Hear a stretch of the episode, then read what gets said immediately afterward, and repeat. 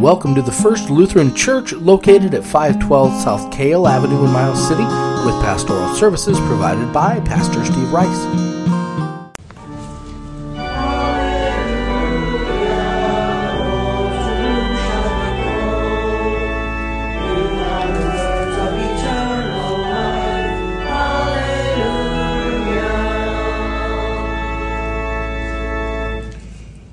The Holy Gospel according to Luke, the third chapter.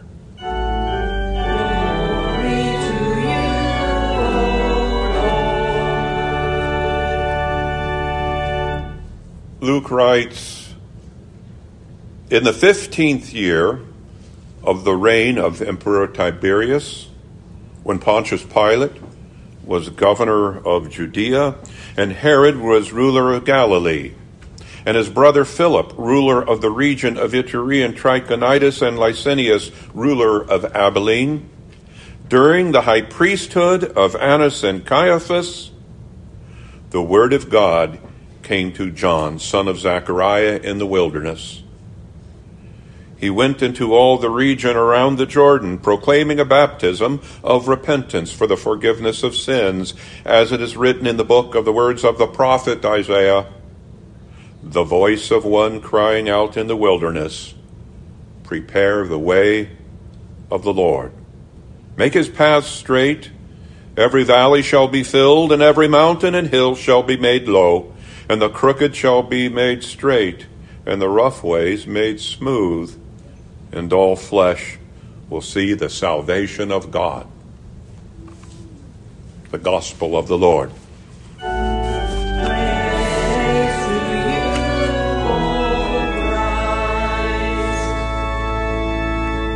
Please be seated.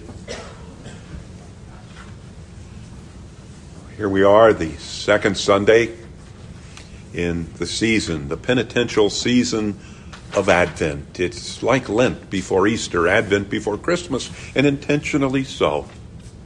Watch that active, energy consuming process of being alert and not complacent in the expectation and anticipation of something important, even critical. Prepare. The season of Advent reminds us, though, that the preparations are not so much. And I'm glad to report, I think we got our Christmas tree all the way put up now, and cookies being baked. But they're not. That's not the kind of preparations that we are being called to not during this penitential season of uh, Advent, uh, not we of the faith. We are called to preparations of the heart. And so, uh, our time together this morning uh, in furtherance of that uh, holy obligation that we hold in order that we might uh, be able to celebrate with true joy the birth of a Savior that, that now wings ever nearer every day. And this morning, I, I begin with a, a, look at the second lesson that Andrea read from Paul's letter to the Philippians. Paul authored this letter to the church at Philippi, thus Philippians, from the confines of a Roman dungeon. Paul was in prison when he wrote these words. And yet, in spite of such desperate circumstances, Christ's apostle to the Gentiles found the grace, found the grace to uh, to write and author uh, this enduring and poetic hymn of thanksgiving for the church. Okay, for the church. Paul's immortal words in the fourth chapter, and we're going to read those next week together, but let me share them with you uh, this morning include in part these Rejoice in the Lord always. Again, I will say, Rejoice. Let your gentleness be known to everyone. The Lord is near. Do not worry about anything, but in everything, by prayer and supplication with thanksgiving let your requests be made known to God, and the peace of God, which passes all understanding, will keep your hearts and your minds in Christ Jesus. Now, these words fall on the heels of Paul's opening prayer, in which he wrote, I thank my God every time I remember you, constantly praying with joy in every one of my prayers for you all.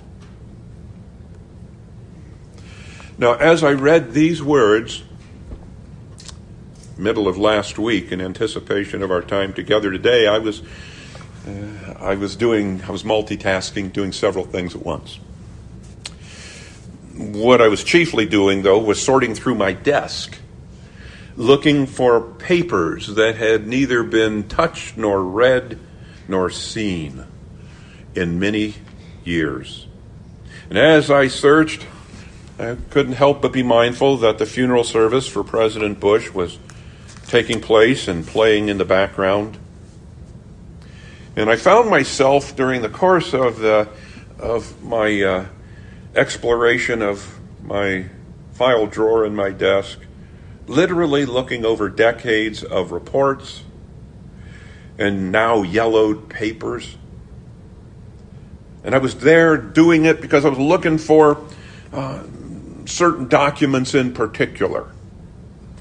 Okay? Documents required in the event that this congregation should leave the Evangelical Lutheran Church in America and affiliate with the North American Lutheran Church.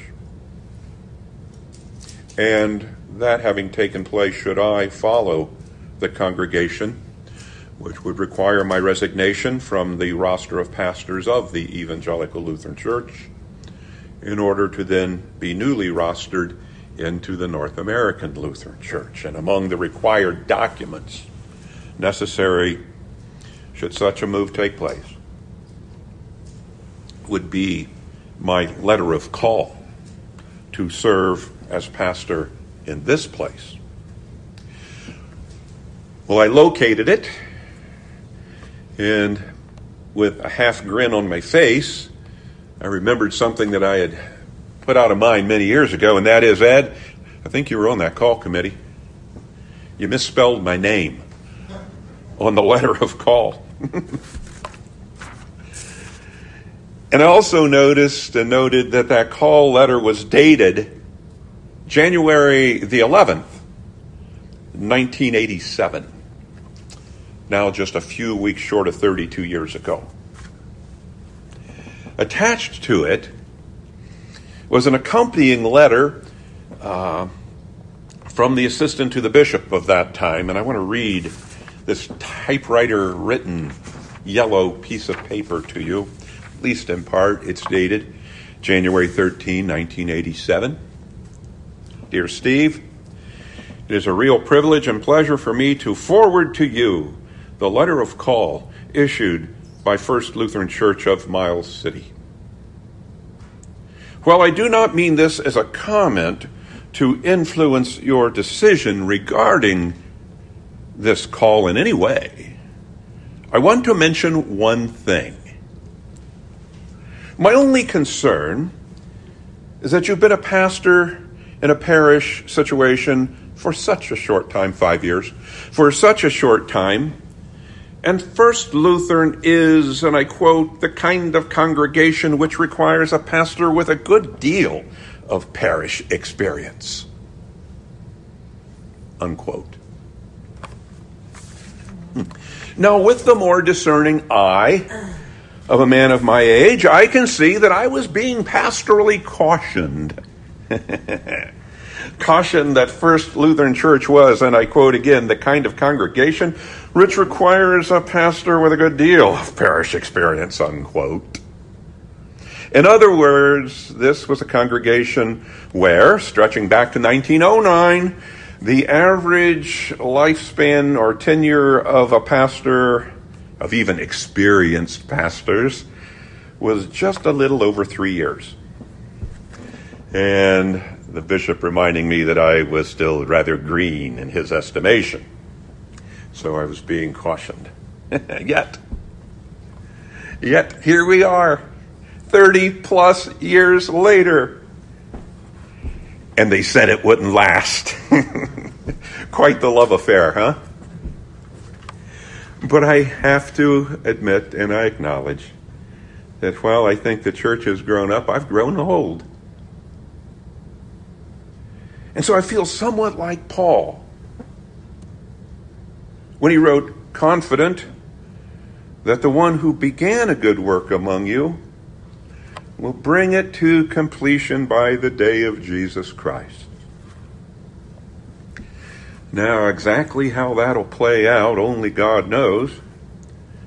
As you all seek the guidance of the Holy Spirit to again, in Paul's words, know what is best. So, with that said, let's focus for a few minutes uh, this second Sunday in Advent upon uh, the gospel lesson. The watch and the prepare candles been lit by the Hubble children, and I hope the Flesher kids are here next week. We'll be lighting three candles. Just kind of works out, doesn't it, Larry? They will maybe light the candles for us. I'm going to have to stretch a little bit, though, come the fourth week. Uh, but uh, uh, we light the candles, we count time. Uh, the watch candle, the prepare candle. We're at the midpoint of this penitential season. We're about in the middle now. And uh, though we are in the middle, I tell you something you already know, and that is the pace is only going to quicken from here as we sprint toward Christmas. For example, the children. Um, thanks, Ernest, for that gift. Uh, I think your gift is going to put us over the top, actually. Uh, our goal of 2,000 pounds of food a ton of food for our local food bank. The children have delivered your generous offerings to the food bank. They did that last Wednesday. Remember, it was such a beautiful, it's like this at noontime. And I thought it's going to be perfect weather to make the delivery to the food bank. And remember what happened by 2 o'clock? the snowstorm, the blizzard, you couldn't see anything. Uh, but the children, uh, they, the littles, we call them littles, K through 3, they ant trained all of the food that you'd brought in from the entry there down the hall and into pickup trucks, and then they'd go back and pick up another load, and they round and round they went till they had taken every parcel and can and package uh, that you had brought here in abundance uh, and uh, loaded it into pickup trucks, and the truck was off to the food bank. And while the littles were doing that, uh, the bigs, uh, they are grades four through six, they were out shopping for you with the money that you had donated for the food bank. And they were out and shopping and uh, choosing the food and carting it to the cash registers and loading it in the pickup truck and then taking it to the food bank and then offloading it into the uh, uh, into storage there for distribution. Uh, and that's our goal. Huh? That's that was our intention.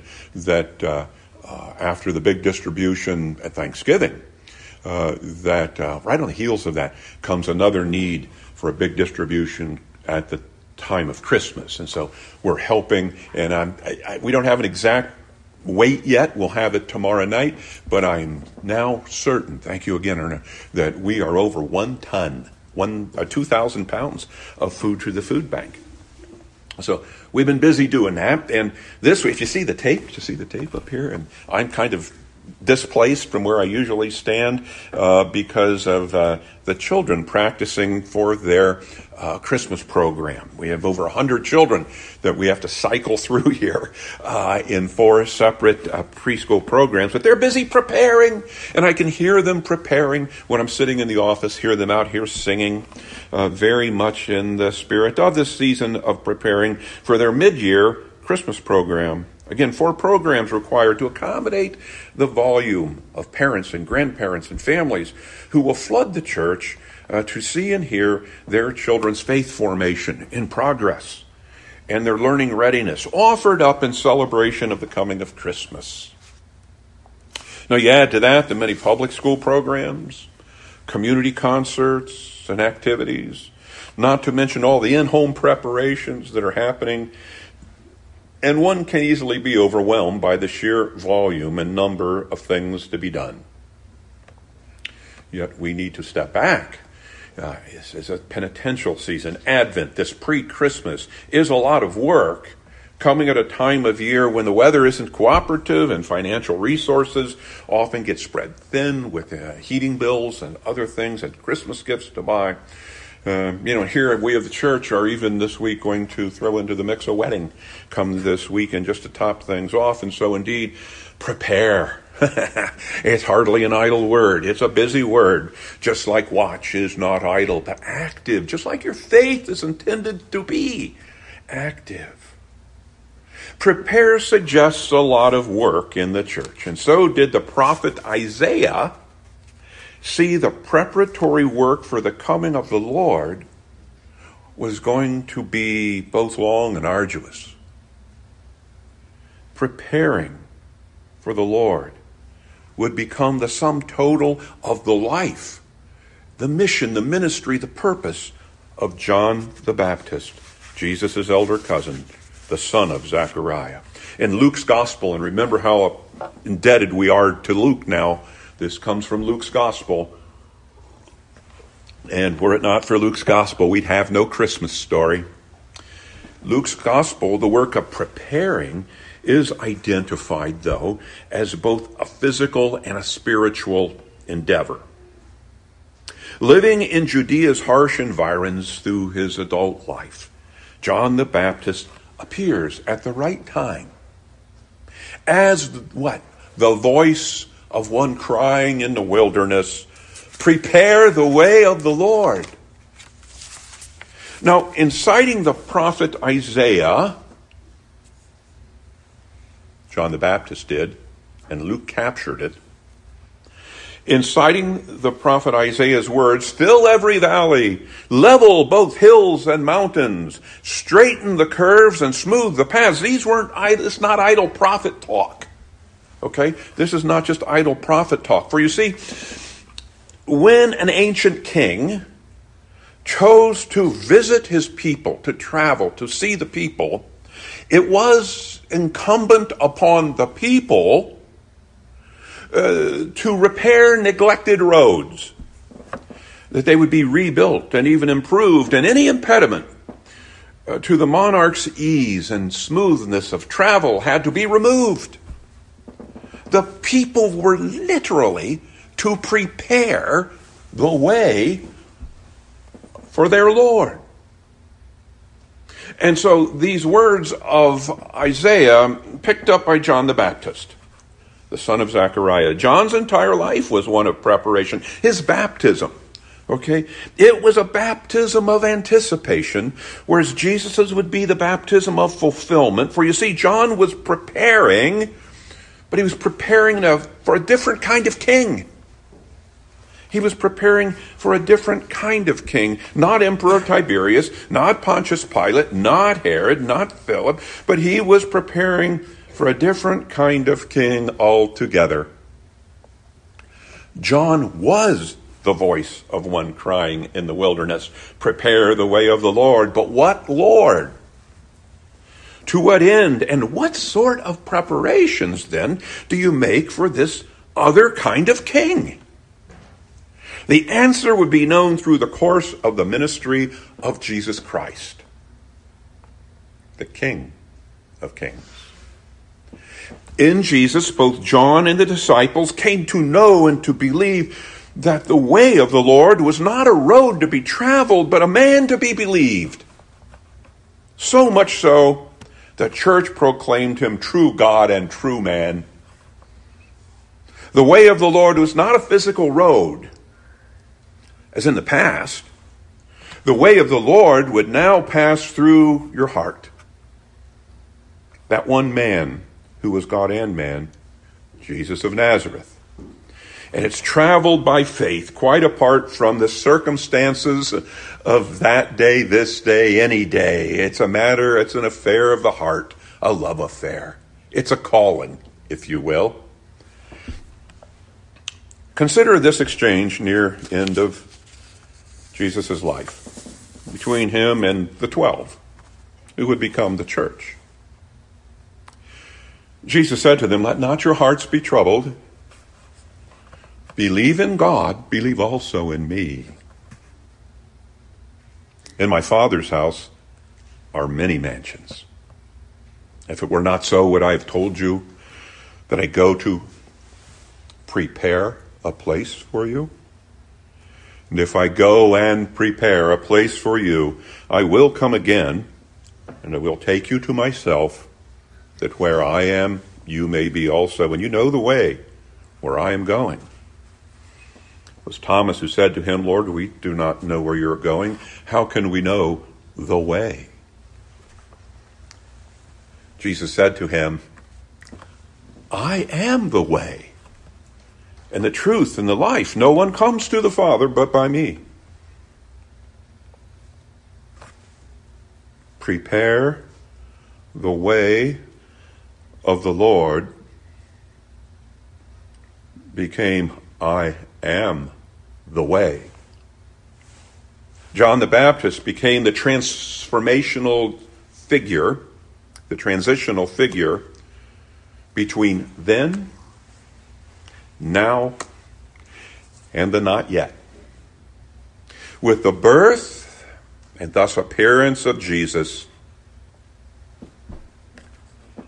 John's life of preparation was filled full. It was accomplished. In Jesus, the time of preparation was finished. The day for celebration had come. so too, the old pass away, even as the young are born. The old becomes the new. And I thought about that as I considered those yellowed old papers that were in my desk, my letter of call, as President Bush was mourned, and as Advent promises yet again lead us to Christmas. Let us neither despise nor be dismissive of this important time of year, this time of preparation, this Advent. For after the weariness of these days of preparation have passed, let us gather here on that sacred night of nights when all flesh shall see the salvation of our God. When we will see that salvation born in Bethlehem, born in a manger, and yes, born in our hearts once again. Amen. We hope you've enjoyed this production of the First Lutheran Church. We welcome you to visit us in person at 512 Kale Avenue. You can also find us on Facebook at First Lutheran Church, Miles City, Montana, and email us at flc at midrivers.com.